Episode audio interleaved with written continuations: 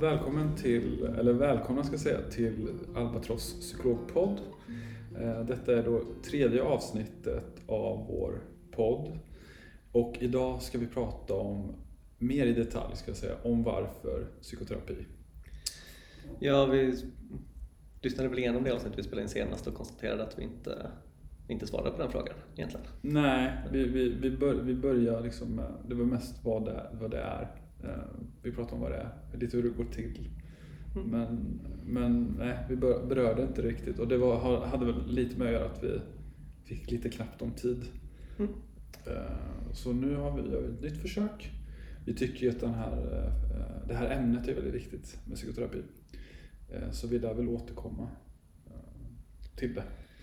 Ja, absolut. Och den här grundfrågan varför psykoterapi är ju en fråga som inte har några tydliga svar nödvändigtvis, eller inte några enkla svar i alla fall. Utan det kan ju vara väldigt olika för olika människor och i olika tillfällen och sådär.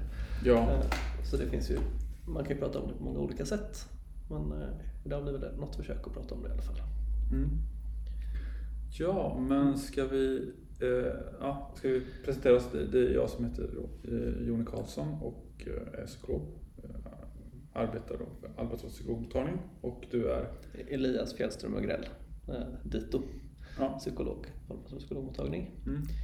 Och för, för er som inte har lyssnat tidigare så är det här vår, vår podd för att få, liksom, få ut lite mer eh, liksom, psykolog, eh, det vi gör som psykologer. eh, På, dels på vår mottagning men också kring liksom, allmänt kring psykologi och sådär.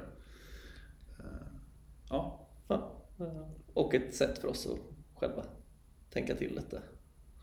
Det är kanske inte alltid genomtänkt det vi säger här men att eh, eh, genom att prata på det här sättet så hoppas vi att vi, vi också funderar lite själva kring det vi gör.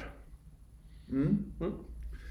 Okej, ska vi gå in på det här återkommande inslaget här om eh, vad läser du för bok just nu? Mm. Just det, då kan väl du få lov att börja den här gången. Ska jag få börja? Mm. Eh, Alltså, eh, jag ska bara kommentera den förra boken, eller jag nämnde, den förra boken jag nämnde. Eh, Jag ska säga att jag inte läst klart den. Nej. Eh, Jag tröttnade lite på de här återkommande antropologiska studierna och så var det mycket statistik också. Mm. Eh, Och jag läste lite om boken och det, det fanns eh, ganska mycket kritik, särskilt från eh, liksom, historieforskare. De menar att den här författaren då mer liksom utgår från statistik och, och data och gör antaganden kring det, men har liksom inte, går inte in på vad faktiskt hänt, vad har hänt tidigare. Hur såg förloppen ut historiskt sett? Eh, och som ändå gammal humanist får jag säga, jag har läst idéhistoria, eh, så, så höll jag med om den kritiken. Alltså det, det saknas eh, innehåll. Det är lätt att göra ganska storvulna antaganden om saker, saker och ting utifrån statistik och data. Men man behöver också titta på vad var det som faktiskt hände. Och eh, tyckte den här, ja, den här boken, det kom ganska mycket kritik på den boken, att den saknar just det. Då. Eh, så jag släppte den boken eh, och just nu läser jag, eh, jag behöver inte orda om det så mycket, men just nu läser jag faktiskt en bok om, som ska vara en bra bok för kliniker kring ADHD. Typ, alltså samlat allt som man behöver veta egentligen. Från, ja, det är väl en massa forskare i USA som, som skrivit den. Eh, men det är som som psykologisk behandling då, eh, eller psykoterapi. Det finns, finns två olika varianter som, som, som tas upp och det är individuell psykoterapi och gruppterapi. Då. Så jag håller på att läsa den boken, det är, ja, titta lite i den så. Ja, du då Elias, vad läser du för? Just nu. Just nu så läser jag Det självutplånande barnet. Mm. Eh, om sökandet efter en äkta identitet, tror jag att undertiteln är. Mm. Det Eh. låter nästan brutalt. ja, ja, men det är nog ganska brutalt i, i någon mening, tror jag. Det är Alice Miller, heter hon som har skrivit den. Ja, just det. Eh, Den har ja, också en bok som har ganska många år på nacken. Men ganska kärnfullt, ganska kort, kort bok om ja, alltså det mänskliga ödet. Hon, eller det är liksom tre delar i boken som, som man ändå knyter ihop. handlar om, om ja, men ganska mycket om narcissistisk problematik hos människor uh, utifrån ett psykoanalytiskt synsätt som kanske är på något annat sätt än om man tänker utifrån hur det kanske beskrivs i, i massmedia och populärkultur och så. Mm. Uh, men kring liksom hur, ja, hur människor kan liksom ge upp sig själva för att, uh,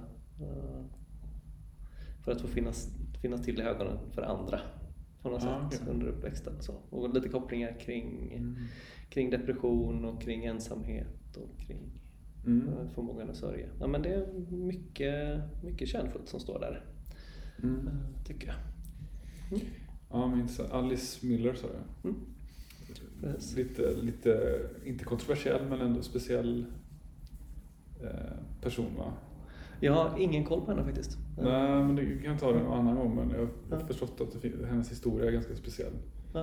Eh, Men jag minns bara, oj den här personen har varit med om en väldigt speciell eh, uppväxt och Mm. levnadshistoria och det var, jag tror att hon har väl judisk bakgrund och det var liksom efter dyningarna av med andra världskriget och förintelsen och allt eh, liksom, Mm. trasigt som uppstod efter det. Ja. Så det, ja. Ja. Men vi kan ju återkomma till henne kanske. Ja, men vi har ju pratat om att ha något, uh, ha något avsnitt om narcissism och så längre fram. Mm. Eh, lite läst, så det, kanske det blir. Kanske, vi, Ja, kanske jag refererar till den boken. Kan vi se om jag har något att säga om henne också, vem vet. Mm. Eh, mm. Okej, men ska vi sätta igång med dagens eh, tema? Mm. Temat för dagen. Mm. Precis. Varför psykoterapi? Mm. Eller vad det finns för anledningar att och, ja, gå i terapi helt enkelt. Ja, just det. Eh, ja, hur ska vi lägga upp det här? Nej, jag, kan- jag kan börja. För jag, jag, jag tror att jag har liksom det mest konkreta. Alltså det som, är, det som folk tänker på till och med. Men jag vill ändå säga det. Mm. Eh, och det, det, det, alltså, det är ju liksom för att, eh, att om man har psykisk ohälsa så kan man hantera det på olika sätt. Och det som psyk- psykoterapi ger då för att hantera psykisk ohälsa eh, är ju att det finns liksom forskning och professionell kunskap bakom Eh, metoderna som är framtagna. Alltså som då kallas psykoterapi. Så, så, så, så går man i psykoterapi mot sin eh, psykiska ohälsa, det kan ju vara depression, ångest och vad som helst. Eh, så får man ju liksom någonting som är beprövat och testat. Och där kan, man, där kan man vara ganska säker på att det här är någonting som håller en viss kvalitet i alla fall, som ger någonting. Så, så det är ju, skulle jag säga, kanske det primära skälet till att eh, gå i psykoterapi. eh, Egentligen. Ja, alltså man kan väl hoppas att det är någonting i alla fall. Eller så, ja. Ja. Och alltså utifrån det som du sa nu då, kring psykisk ohälsa var du inne på då. Ja, precis. Uh, alltså att man inte mår bra. Ja, det kan vara olika. Det, Eller? det är ju hur man definierar psykisk ohälsa. Men om man tänker då mer kring, eh, alltså man tänker liksom den värre varianten, den svåra variant- varianten av det, så är det ju alltså depression, ångest, ätstörningar, eh, missbruksproblematik. Eh, alltså den nivån av psykisk ohälsa, Mm. primärt. Som jag tänker på. Sen finns det ju lättare varianter också. Som, Vad är lättare variant då? Ja, men det kan ju vara alltså, när det inte är, säg att, en, säg att det är en, ett ångestsyndrom, då, alltså inte en di- diagnos i den bemärkningen. Eh, så, så är det lätt, alltså man kan ju ha lite ångest, det kan vara lite, alla har väl lite psykisk ohälsa på olika sätt, men det behöver ju inte vara i den nivån att, att, det, att det liksom uppfyller kriterierna för en, ja, en psykiatrisk diagnos enligt de manualer som finns. Då.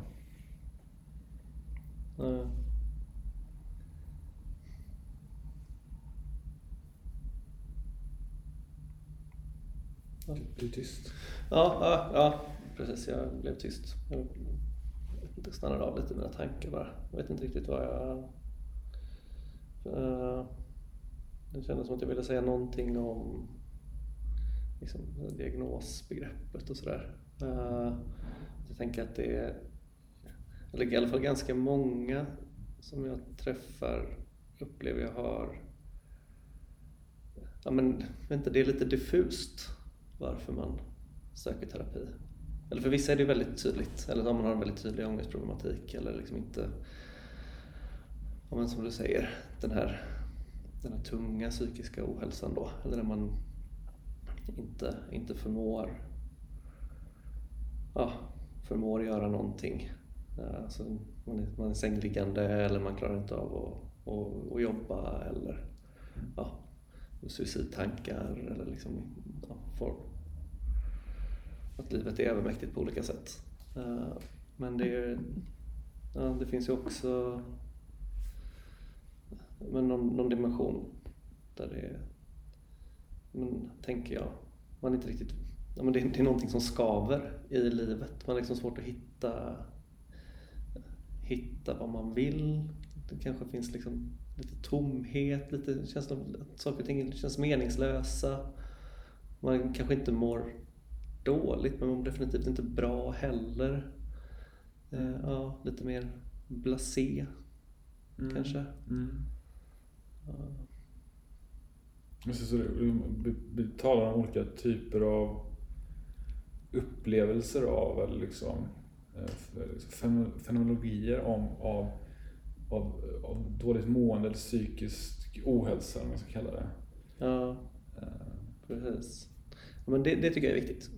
Just liksom den fenomenologiska beskrivningen, alltså så personens egna beskrivning av sin situation.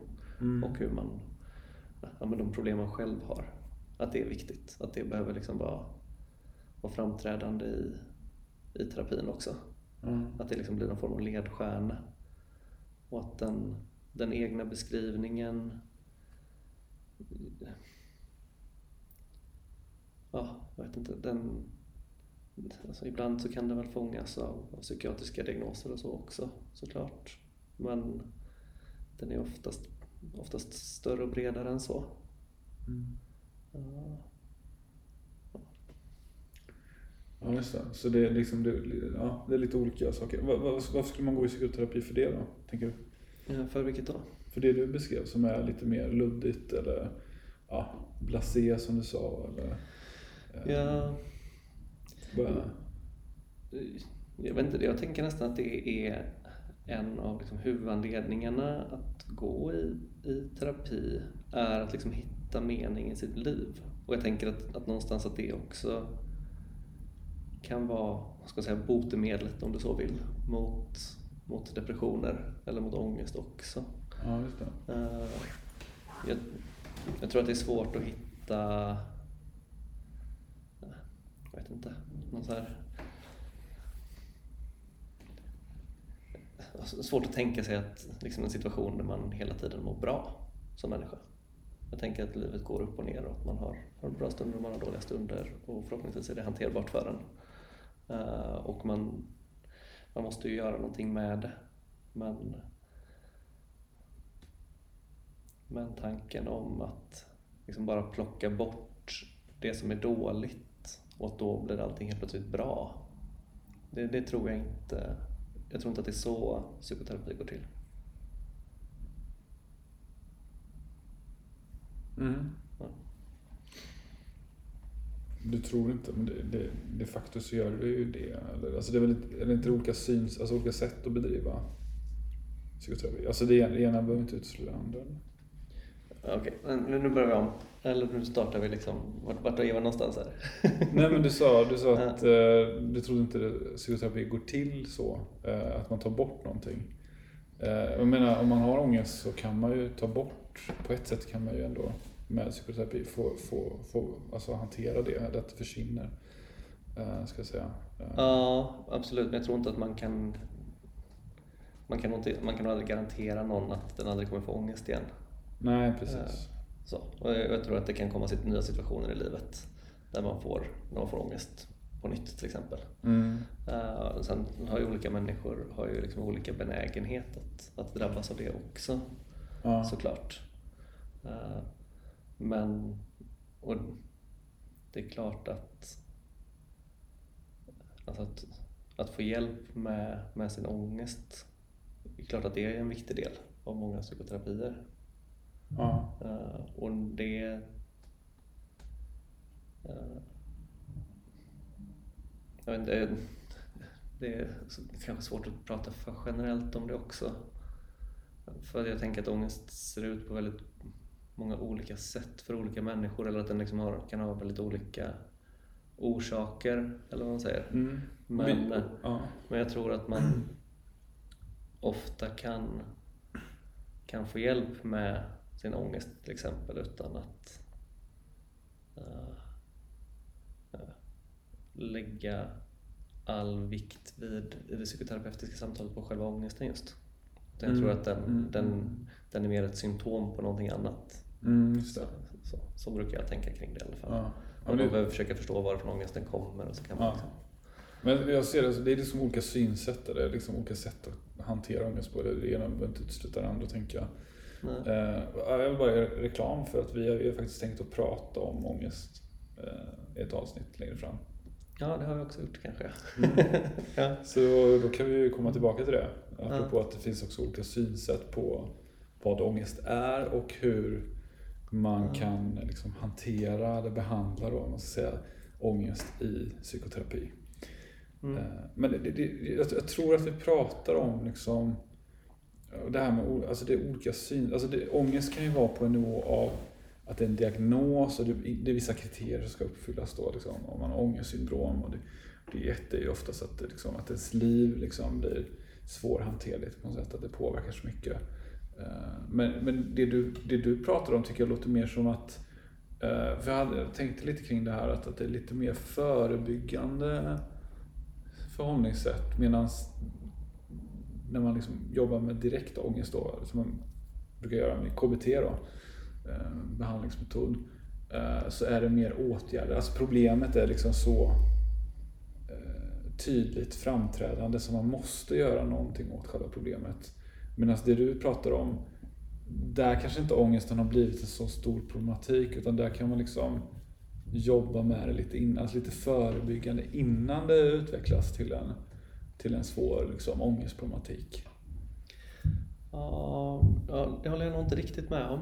Jag tänker att, eh, och min erfarenhet säger också, att om man liksom att prata om andra saker än, än specifikt ångesten, eller, eller att liksom gå in för att primärt få ner ångestnivåerna, eh, så kan, kan ångesten mildras. Så, även för människor som har en, en extrem ångest. Och så primärt gå ner för att mildra ångestnivån. Så. Ja, men jag tänker KBT-perspektivet som du, som du nämner här. Att det ofta handlar om att man, man, man, pratar om, man pratar om ångest som sådan och lite olika sätt att reglera sig själv kanske. Eh, Eller att man brukar ge psykoedukation för att liksom, Ja, alltså, men, och- men själva behandlingen går ju åt på att, att, att, att liksom vara i ångest. Alltså det är ju, den är ju forskad på och framtagen utifrån forskning. Att man ska exponeras för ångesten eh, och vara i ångesten så kommer den liksom mildras. Eh, Så det är liksom inte...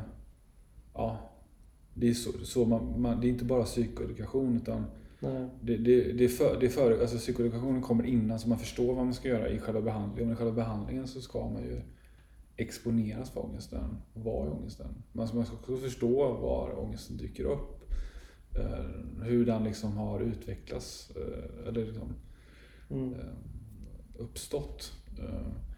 Så, så, så, så, ja, jag vill bara ha, ja, så man Ja. förstår. Det är tydligt hur, vad, vad man gör i KBT. Ja, ja absolut. Och, men som du sa innan, om vi, vi ska ha ett, ett ångestavsnitt längre fram och vi kanske, får, vi kanske får anledning att prata mer om det då.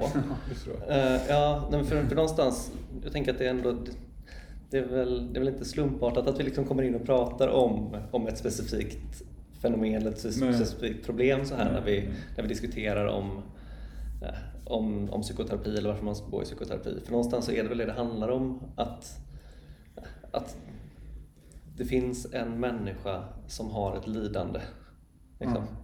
På något sätt. Att, och det, det, det är därför man går i psykoterapi, för att man, för att man inte mår bra av Ja. någonting. Alltså ångest är ju ett, ett exempel. Ja. Men det, det är ganska svårt att säga någonting om varför man ska gå i psykoterapi utan att komma in på liksom det, som, det som driver människan in i det. Alltså till exempel ångesten då eller, Mm. eller någonting annat. Och att Mm. det eh, ja. Alltså ska man vara lite klyschig eller vad man ska säga så finns det väl lika många anledningar att gå i, gå i terapi som det finns människor som söker sig till en terapi. Mm. Eh, Och ännu fler. ja, Som kanske borde, ha, borde Ja. gå i terapi men som inte vet om att det finns eller vad det ger eller Ja. kanske finns någon typ av tabu eller motstånd till det. Som är, så. Mm. Nej men visst. Och sen, det vi kommer in på är ju att det finns, liksom, vi har pratat om det lite tidigare, men att det finns olika metoder då, psykoterapeutiska metoder. Ja. Och det pratade vi inte om så mycket förra gången alls egentligen. Eh, och de, där, eh, det är ju liksom olika syn på lidandet eh, och hur man ska Ja. hantera det då. Precis. Och alla de metoder som används gör väl det utifrån att det finns en tanke om att man kan hjälpa människor med Mm. deras lidande. Mm. Även om det sker på olika sätt och så. Mm. Ja. Men eh, ska vi prata om, ska vi ta nästa, ska vi liksom byta spår lite här? Ja. och prata lite om det här med andra aspekter av, om man ska prata lite generellt om, om vi kan komma Mm. åt det här generella kring varför, varför man ska gå i psykoterapi. Mm. Jag tror ju att en, en sak som, som kan vara viktigt i en, en psykoterapi, i alla fall i alltså en, mer, en mer omfattande psykoterapi, så, så tänker jag att en, alltså en viktig del är att, jag vet inte vad ska man säga, hitta sin egen röst. Vet jag att jag har valt att kalla det någon gång. Att liksom hitta, hitta sig själv. Och det är svårt att säga det här utan att liksom låta väldigt klyschig nu för tiden. Här, alltså det har blivit så himla... Jag vet inte, det kan, kan ju användas på ett banalt sätt. Att hitta sig själv kan vara att åka till, jag vet inte, till någon solkust någon gång eller, eller vad det nu kan vara. ja. Eh, Men att, att faktiskt få prata om sig själv tillsammans med en annan person som, som lyssnar och försöker förstå. Och att man själv också försöker förstå alltså både sig själv och vad som är viktigt för en och vad man vill i livet. Eh, Utan att bli för, ska man säga, alltså för påverkad av andra kanske. Mm. Eh, Jag tänker att det är så lätt att ta... Ja, men det är så lätt att gå vilse i livet. Ja. Eh, Eller vad man, vad man själv, veta vad man själv vill. Det kanske inte Mm. kanske egentligen ingen riktigt vet. Eller man kan ha en, en tydlig bild och har man det så, så tror jag att man har kommit ganska långt också. Ja. Eh, Om man lyckas liksom arbeta mot det. Ja. Eh, Ja. Jo. Men att Hur, det- hitta, alltså, hur ska man hitta sin egen röst då? Det, Genom att prata. mm, just det. Och att, Med en psykolog då? Alltså, Ja. Jag, jag var- tror att alltså, om jag liksom var lite jävla så här, varför gör man det då med, med en psykolog och inte med någon kompis eller Nej. partner? Eller? Eh, och det ska man nog inte underskatta det heller. Alltså att prata med, med nära och kära och så. Men jag tror att det är, eller jag tror det är någonting annat också att göra det med en person som man inte nödvändigtvis har en social relation till på samma sätt. Mm. Eh, jag tänker att, att gå i terapi så är det man själv som får ta den, den platsen tillsammans med en andra, men en, annan- person. Men utan att, ja, eller i, bästa fall att det blir för, för mycket liksom pekpinnar eller moraliska liksom, idéer om vad man ska göra eller ja, någon annan som berättar för en vad, hur man ska leva sitt liv. Mm. Ut- utan att man någonstans får ett, en friare plats att hitta sin egen, sin egen mening. Mm. Uh, Mm. Det kan vara ganska svårt eh, att verkligen göra det. Eh, Ja, verkligen. inte, det är inte så lätt. Eh, inte heller i terapin, ska jag säga. Nej, nej, nej, nej det, är inte, det, det är inte så att man knäpper med fingrarna och så kommer det. Så, utan det är ju oftast en ganska lång process, tänker jag. Mm. Uh, och det... Något man behöver komma tillbaka till. Alltså försöka och försöka och ja. försöka. Ja. Ja. Precis.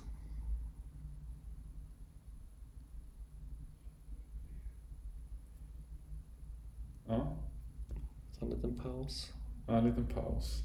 Ja, ja men det är, alltså hitta sin egen röst, ja, det är fint. Eh, mm. Det jag tänker på, uh, uh, jag, jag, jag, jag liksom, jag tycker att det, det är en viktig del, alltså det kan vara en viktig del. Och kommer man med det här behovet så tycker jag att man ska erbjuda det i psykoterapin. Och där kanske KBT-terapin kan vara lite uh, svår. Alltså jag vet inte hur jag skulle låta en patient hitta sin röst med KBT. Eh, om man ska vara ärlig. Utan där är ju psykonomisk terapi lite närmare till hands skulle jag säga. Eller existentiell mm. terapi. Kanske också säga, på något sätt hitta, din egen, hitta sin egen kropp. Alltså man ska säga gestaltterapi och lite sådana inslag. Mm. Men, men det, det, det kommer, i tredje vågens KBT så finns det mer sådana inslag med just ACT. Eh, ja, jag tänkte säga det, alltså, värdera riktning och sådär i ACT det är ju ändå en, en, ett ganska direkt sätt att liksom prata om, om sådana saker. Ja, just. Uh, så. Men just rösten där kanske? Nej, ja, men precis. precis. Det, är, det är mer riktningen i livet som man... Ja, så jag tänker, jag tänker det nog på ett lite, lite bredare sätt också som inte är så så lätt fångat. Jag tror inte det kanske är så att man kan bestämma det. Nej. Så jag vill, vill dit eller Nej, så. Utan att det är mer, mer själva sökandet också som är, som är väldigt värdefullt. Ja, just det. Ja, okay. men eh, för, en annan punkt här. Jag känner att vi behöver gå vidare. Mm. Eh, det här med, jag tänker på det här med eh, självkännedom. Mm. Känn dig själv. Eh, det är ju liksom, ska jag säga, en viktig anledning till varför man ska gå i psykoterapi då. Ja. Eh, att förstå lite hur, alltså hur man är. Eh, hur man kanske påverkar andra eller vilka inre dolda motiv som kan finnas. Hur andra påverkar en själv. Ja, hur andra påverkar en själv. Det blir lätt att man går på liksom, auto, autopilot i livet. Eh, man gör saker som man har gjort tidigare, alltid eh, på samma sätt och, och, så, och så, så, så, fastnar man lite. Eh, och det låter också klyschigt då, i, i samma hjulspår. Och, så, och då, då kan terapin hjälpa en att få, få fatt i de här sakerna. Man förstår sig själv på, liksom, på, på liksom, man blir mer djup i sin liksom, psykologiska förståelse av sig själv. Eh, man, få, man kan liksom fånga situationer då. Okej, okay, eller se situationer. Här gjorde jag så här igen. Eh, som man tidigare bara gjort per automatik då. Eh, så det, det, det självkännedom och då, då skulle jag... Och det, det gör också att man lättare liksom kanske kan hantera relationer bättre. Bli bättre partner. Bättre vän bättre i arbetslivet. Alltså man, man får liksom en större förståelse och eh, möjlighet till att ändra på, på, på, på vad sätt man påverkar andra och, och förstår och ser hur andra påverkar en själv. Som kan ge ganska alltså det, och det, eh, positiva effekter i stort då i livet. Och eh, jag skulle säga, återigen, skulle jag, om man ska kategorisera det här jag ska kategorisera det här som mer eh, förebyggande, alltså terapi i ett förebyggande syfte.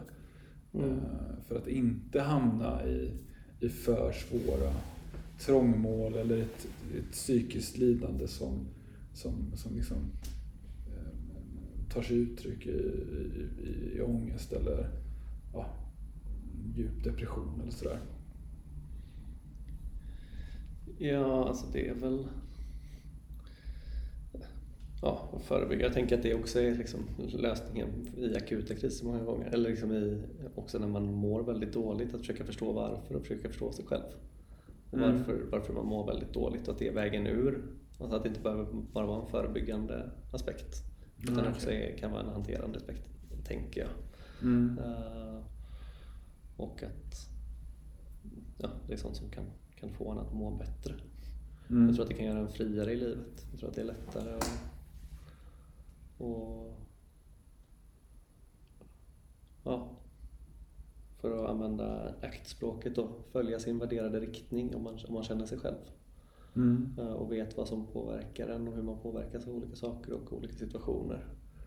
Att det kan hjälpa en att liksom bättre hantera sina krav på sig själv eller andras krav på en själv. Eller, Mm. alltså allt sånt som är, är diffust och outsagt. Och, ja, Mm. som, som implicit finns, finns med en hela tiden. Ja. Att medvetenheten om, om det är väldigt hjälpsamt och värdefullt. Mm. Ja. Och jag tror att, eller jag tror, man känner inte sig själv helt och hållet. Jag tror att det finns många aspekter av, av sig själv som man håller borta Ja. från sig själv. Ja. Så Jag tror att man kan, man kan leva ett rikare och meningsfullare liv genom att bjuda in även de andra delarna. av- Så. Eller Ja. våga möta det som är jobbigt. Ja, jo, men här, här tror jag att vi liksom, det, återigen, det här blir liksom olika syn, grundsyn då som krockar lite då.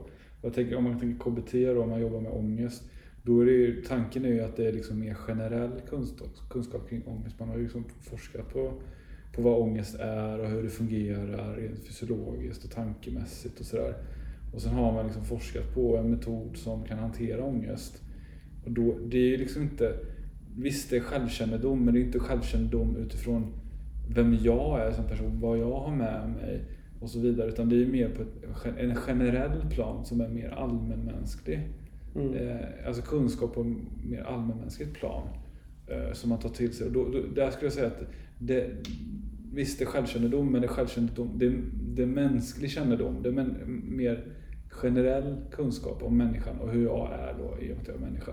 Mm. Medan här, när jag tänker på självkännedom här så tänker jag mer på, på hur jag specifikt är. Alltså förstå, om man tar med sig de sakerna då och kanske eh, går lite mer på djupet och detalj och, och utforskande kring sig själv och, och, och så. Och, om du förstår vad jag menar? Ja, ja eh, där håller jag med. Eller jag, tänk, jag tänker att man, alltså att gå på djupet och liksom prata om den egna personen och sin egen bild av det. Och att liksom, oavsett om man har generell kunskap då så måste man ju förhålla sig själv till den generella kunskapen om man går i psykoterapi. Annars kan man bara läsa en artikel tänker jag.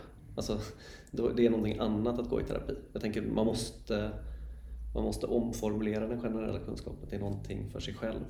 Mm. Så, annars, så, annars så tänker jag att då behöver man inte gå i terapi annars. Nej. Eh, och Så, och jag tänker att det finns en kvalitativ skillnad genom att bara få liksom, kunsk, alltså, pedagogisk kunskap om ett fenomen eller så. Men att det är någonting annat att omsätta det för, Ja. sig, för sig själv och sin Ja. egen räkning. Om man, om, man liksom, om man går till andra ytterligheter, om man tänker så här, alltså beteendeterapi är ena ytterligheten, och man går till andra ytterligheten, och sen, alltså psykoanalys, där, där egentligen det finns ingen typ av, egentligen om det ska vara klassisk psykoanalys, ska det inte vara någon typ av yttre kunskap som kommer in till en, utan det, det är bara, man sitter ju där eller ligger i divanen och bara pratar om sig själv. Mm.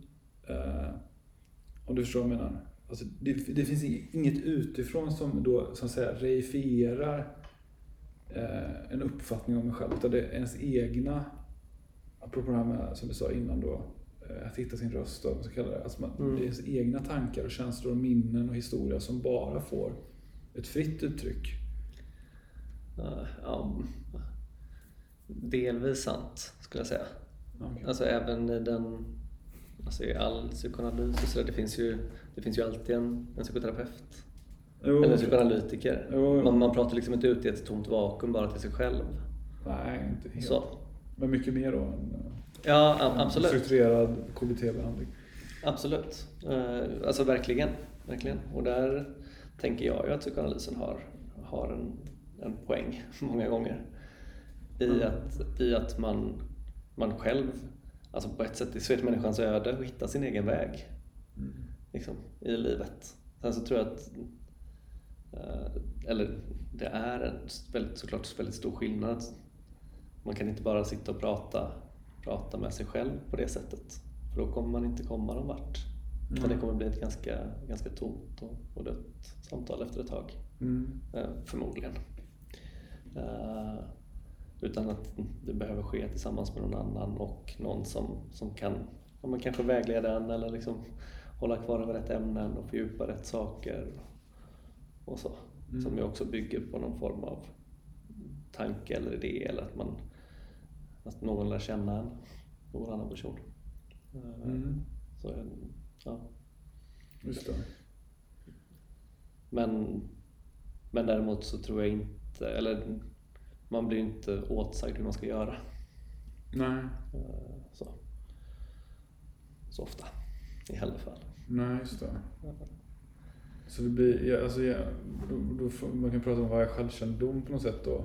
Mm. Det, det liksom öppnar upp i alla fall en möjlighet till att man får en större självkännedom som är mer subjektiv då, om man ska kalla det. Mm. Eh, ändå. Ja. Även fast det finns en psykoterapeut eller psykolog som, som trycker på vissa delar eller, liksom, eller Mm. ja, eh, leder en på något sätt i detta Ja. utforskande. Ja. För det är ju lätt hänt att man undviker det som är kanske viktigt men ändå jobbigt. Alltså Mm. det, behövs, det är väl det som är psykolog, psykologens eller terapeutens roll där. sätt. Ja. Att hålla precis. kvar vid det som, som är viktigt men jobbigt. Ja, och det är väl ofta det som, som är i vanliga livet, att man undviker det som är jobbigt. Ja. Och att det är liksom det som ställer till det för en, eller vad man ska säga. Att det är det som gör det svårt, att man inte, ja, inte klarar av att ta i vissa saker. Ja, Eller närma sig vissa saker. Det är det man betalar för, någon som, Ja, som håller en vid det, som är jobbigt. precis. Man betalar för, för förlusten och smärtan. Så. Ja. Ja. Men ändå det som är viktigt då, det som jag Ja. tar en vidare, tar en vidare i livet. Ja. Precis, att det är det som men att, att det är det som också kan hjälpa en att skapa mening i livet. Smärtan. Ja, det tror jag många gånger att det är. Eller att liksom kunna vara i kontakt med den.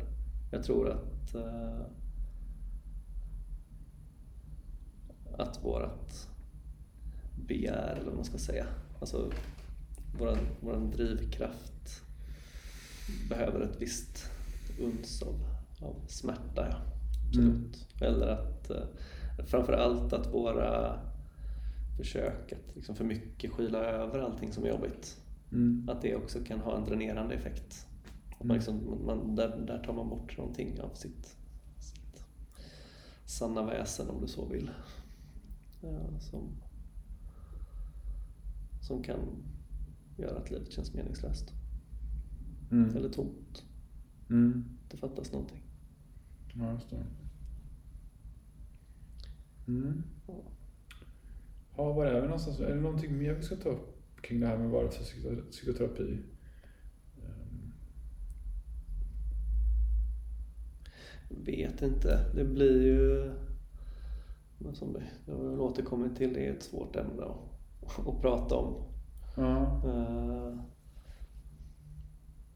och, eller vi, vi flyter iväg i, i diskussionen här. ja. Det blir inte så, det blir inte så, Nej, men det, det, är, så tajt. nej, men det är svårt i och med att vi har det är lite två olika perspektiv som krockar. Så gör ju Ja. det att det, blir- det blir inte så tajt. Det blir liksom, nu är det ena, nu är det andra. Ja, lite hur de skiljer sig åt. Men jag tror att Ja. ändå, ja, det är ändå liksom bra att de får krocka. Ja, Och det blir inte så tajt när de gör det. Utan det, det, det ger en, liksom en, en förståelse kring det. Liksom. kring vad är, vad är det här för olika saker och, och, och så. Va? Och, eh, jag, jag ser som att, alltså, som psykoanalys, då, vi har inte sagt så mycket om det vad det är, men det är liksom det är föregångare liksom, till psykonomsterapi eller psykonomsterapi är en utveckling av eh, psykoanalysen. Eh, att den har sin plats på så vis att eh, den öppnar upp mycket mer, en mycket större möjlighet till subjektivitet, ett utforskande. Mm. Individens inre liv och behov och begär. På så sätt är den ganska emancipatorisk så att säga. Mm. Frihets... Liksom, nära, om man ska kalla det. Mm. Medan liksom andra ytterligare väldigt kontrollerad terapiform, KBT, liksom, det, det, det, inte, det, finns inte lika mycket av en människa där eh, med, med, med historia och så vidare och önskningar och begär och sådär. Utan det, det är mer människor som har ett tydligt lidande och som är, som är ganska allvarligt oftast. Eh, eh, och där, där man måste liksom komma med ganska direkta åtgärder skulle jag säga. Men alla de här sakerna ska ju ha sin plats. Och det är inte så konstigt att, att, att just psykoanalys, att det inte finns så mycket forskning kring det. För att det handlar ju om specifika individer varje gång på något sätt. Eh, det är kanske teknikerna man skulle kunna forska mer på för att få fram detta, men det blir ju... För någonstans så, så, så ska det ju finnas en utveckling av eh, hur man gör eller bedriver psykoterapi. Och det är väl det som sker hela tiden mer i psykoanalys, att det är en mer friare ja, metod. Precis. Jag skulle inte hålla med om att det inte forskas på det, men man forskar på ett helt annat sätt. Så, man gör ja. inte randomiserade kontrollerade studier på det sättet. Nej, Utan är, det, det ligger närmare human, eller humanistiska vetenskapen. Ja. Så, och det handlar ju mer om den mänskliga subjektiviteten då. Ja, det... Den kan ju inte fångas riktigt på, på samma sätt. Det är svårt att göra generell kunskap. Det är svårt att generalisera ja. kunskap på samma sätt. Ja, ja alltså i, i någon mening så pratar man om lite olika saker också. Ja. Alltså, tänker jag. Man kan, ja, på ett sätt kanske man pratar om samma sak, men på ett sätt så pratar man också om olika saker. Ja. När man pratar om människan. Ja. Utifrån de olika perspektiven. Men eh, jag vill bara flika in också att jag, jag tänker också att eh, många människor kan bli hjälpta i akuta situationer av både psykoanalytiska och psykodynamiska perspektiv. Mm-hmm. alltså. ja, för jag, jag, tycker att du har sagt att alltså, det krävs typ att man ska vara strukturerad på ett visst sätt för att gå i psykoanalys. Man, får in, man måste vara neurotisk, man får inte vara psykotiskt strukturerad. Där kan jag tycka att det blir lite mm. motsägelsefullt när du säger att man också i direkta, allvarliga, akuta situationer kan gå i psykoanalys. Kan man verkligen det? Jag tänker att man, ja det tänker jag. Men jag tänker att det ser ut på olika sätt. Ah, okay. Eh, så, att, man, alltså att behandlingen ser olika ut för olika individer. Mm. Uh, ja, ja. Och i en, ja, men, ett tydligt exempel är väl en jag-strukturerande psykoterapi som man kanske använder för lite, lite tyngre Just det, som också är psykoanalys, fast en variant av psykoanalys. Ja, precis. Uh, men, men jag tänker absolut att man behöver anpassa, anpassa behandlingsmetod efter personerna som kommer. Mm. Det, det tänker jag gäller oavsett vilken, vilken terapeutisk metod man, man liksom hänger sig till. Mm. Så behöver ju alltid det finnas ett mått av anpassning för den individen som kommer. Jo, men här kan jag också, alltså där, du, för kommer någon med någon väldigt allvarlig liksom, psykiatrisk diagnos eller sjukdom mm. så ställer det högre krav på att man vet vad man gör och vad man håller på med. För där finns det också högre risker. Mm. Eh, så där kan jag liksom, i och med att där kan ju psykoanalysen bli direkt eh, farlig eller riskabel. Ja, eller en KBT-terapi också för den delen. Men om man, har, om man har prövat den och forskat på den här typen av specifik allvarlig problematik och man vet med sig i de här randomiserade kontrollerade studierna att det här ger den här effekten så är det ett, ett, ett större, liksom, säkrare etiskt beslut att använda den här metoden än, än man inte vet alls. Ja, men du måste ju fortfarande göra en bedömning av den personen som du möter. Alltså jag tänker det finns ju, det finns ju många människor som som klarar av att liksom ha, som, alltså som i grunden är ganska sköra, men som ändå liksom har, har förmågan att liksom ha ganska välfungerande yttre, liksom göra en, presentera sig på ett liksom, adekvat sätt. Mm. Men som jag tänker är, ja, men sagt, är ganska sköra i sig själva och jag tänker att det finns människor som har liksom så psykotiska skov liksom utan att vara, vad ska man säga, liksom en, så en klassisk schizofren person som man ser på en film. Uh, och jag tänker för den, den typen av person som är väldigt skör så kan det vara jättefarligt att liksom ha en för stark exponering till exempel. Jo, det är sant. Uh, så det, det, alltså, det handlar ju alltid om att ska man säga, anpassa sin metod utifrån, ja. utifrån personen som kommer. Jo. Och att det, alltså, olika saker har beforskats. Så det är alltid en ny person som kommer. Alltså, I någon mening så är det alltid en... Mm. Det är ju inte så att du, du vet ju inte på förhand Nej. vilken effekt din behandling kommer att ge. Så för att du inte vet vem det är du möter.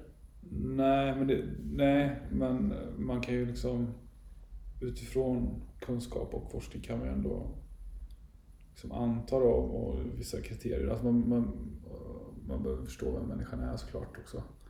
Så, man ja. så kan man ju ändå dra vissa slutsatser om hur troligt det här kommer bli att det fungerar. Men det, det, mm. det här kommer vi in på varför liksom, till exempel psykoanalys inte subventioneras av staten. Men KBT gör ju det. Alltså det, det har ju helt att göra med ett administrativt system som, som går utifrån liksom statistik. Att ja, här har man visat, forskning visar på KBT är så här effektivt för det här. Det finns ju ingen sån riktig sån kring vissa liksom, men det, där, liksom, psykisk, psykisk ohälsa finns det forskning som gjorts på men liksom, det är inte alls lika mycket den typen av forskning som Socialstyrelsen vill ha som har gjorts på psykoanalys. Nej, och psykoanalysen i sig är väl inte så intresserad av det, men däremot, det finns mycket psykodynamiska metoder som är ganska välbeforskade jo, eh, och som liksom utanför Sveriges gränser har, har likvärdiga värderingar hos andra länders socialstyrelser så att säga. Eller det finns ju en, en pågående debatt om det också. Jo. Uh, så. Man, när man värderar alltså olika forskning på ja. olika sätt och så. Jo, jo absolut. Uh, och det behöver vi kanske inte gå in för mycket på. Men, men psykoanalysen mm. som eh, som, som del är ju inte lika intresserad av att ge sig in där heller. Nej, så, Nej men jag tror att om man skulle forska på det, så liksom, att prova med självkännedom och eh, liksom, personlig utveckling. Alltså, jag, jag tänker mer förebyggande och hälsofrämjande om man andra kategorier. Så skulle det längre, det skulle minska, om man skulle göra liksom, en kohortstudie, att man, man, man, man, man forskar på det här, att man jämför då under längre tid. Eh, så kommer kanske i den här gruppen som får det längre fram få mindre typer av allvarlig psykisk problematik än den gruppen som inte får det. Men problemet är att man gör ju inte den typen av forskning utan man, vill, man tittar ju på, oj den här har jätteallvarlig ångest. Eh, vilken metod fungerar just nu? Alltså det är mer en åtgärdade, man är på det åtgärdande planet. Det här har jag ju tagit med mig från eh, skolpsykologifältet där man pratar om åtgärdande, förebyggande, hälsofrämjande. Och jag, nu när vi, pratar, när vi pratar om det så tänker jag så att, ja men är inte psykoanalys lite mer hälsofrämjande? Bara att det är svårare att forska på det egentligen. Att se effekterna längre fram. Ja. Alltså, alltså ja. eller man forskar på ett annat sätt. Ja. I alla fall. Men det har ju skrivits eh, väldigt mycket om, om psykoanalys. Det finns ju väldigt mycket litteratur i det ämnet. Liksom. Mm. Även om det ofta liksom, gränsar till kultur och och humaniora som sagt. Mm, och det i sig tror jag är liksom bra för människan. Vi behöver kultur. Ja, ja men verkligen. Vi behöver mening, vi behöver liksom historia. Mm. Ja.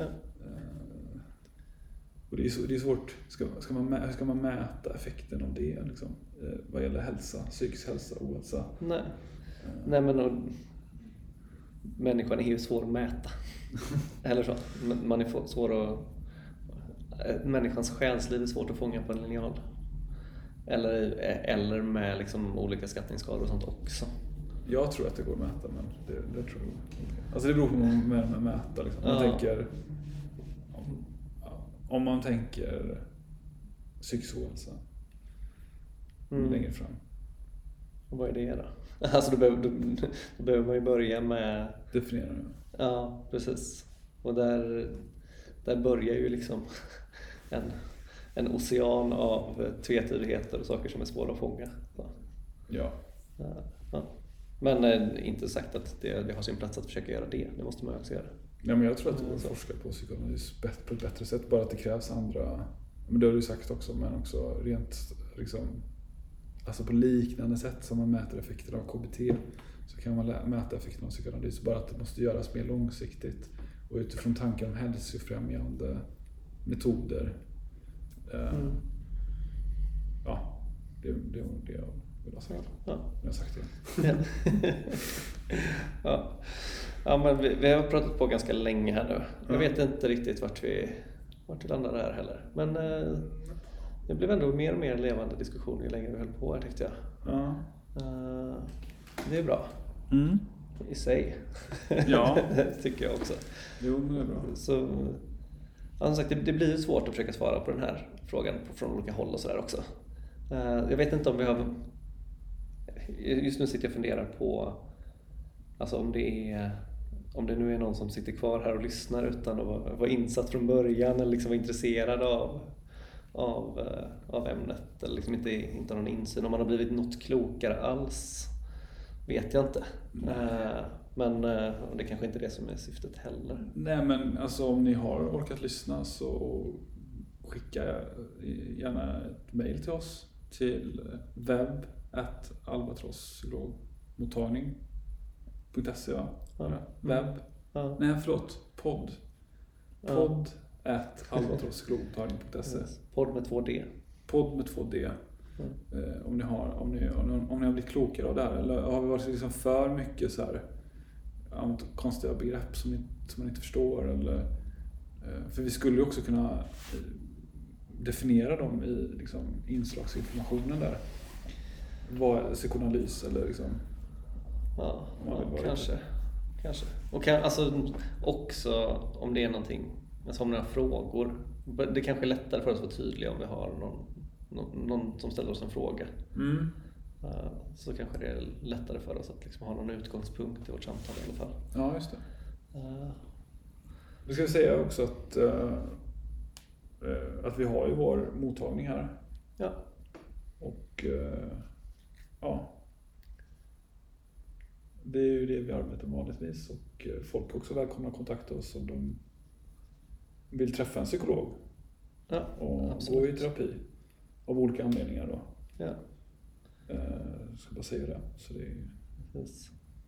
men då är det en annan mail. Då är det kontakt albatrosspsykologmottagning.se Eller så kan man läsa på vår hemsida då, eh, mer om det.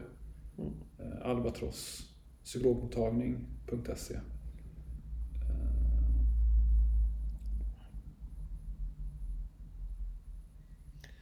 Ja, men vi, vi säger väl så. Vi Och säger så så. på återhörande. På återhörande, jag hoppas ni har fått någonting av det här. Hoppas ni har eller, kanske förstått eller fått en insikt om ändå vad psykoterapi, att det, det, det är ganska nice så att säga. Positivt, det, det kan leda till många bra saker i livet. Eh, att gå i psykoterapi, att prata med någon. Ja, ja men det, det tror vi ju verkligen båda två. Eh, så, eller det är vår övertygelse. Även om vi har svårt att veta hur vi har lyckats fånga det i det här samtalet. Men, ja, det, det, tycker ändå att vi, vi får fortsätta våra försök och formulera oss här i, Ja. podd, i podden. Ja, ja. Det ger sig nog efterhand ja. också. Ja, jag ska säga bara innan nu, men nästa avsnitt. Eh, vad var det? Skulle vi prata om då ångest eller depression eller så? Eller var det Eh, någon av de två? ja, någon av de två pratar vi om nästa gång. Kan Ja. vi, det kan vi bestämma. Ja, Ångest eller depression. jag tror att det blir ångest i och med att vi tänkte nog depression, men nu när vi har pratat om ångest så mycket Ja. så får vi nog ändå ta ångest. Ja, Nästa gång det gör vi. Ja. Det låter bra. Okej. Okay. Ja. tack ska ni ha. Hej. Hej.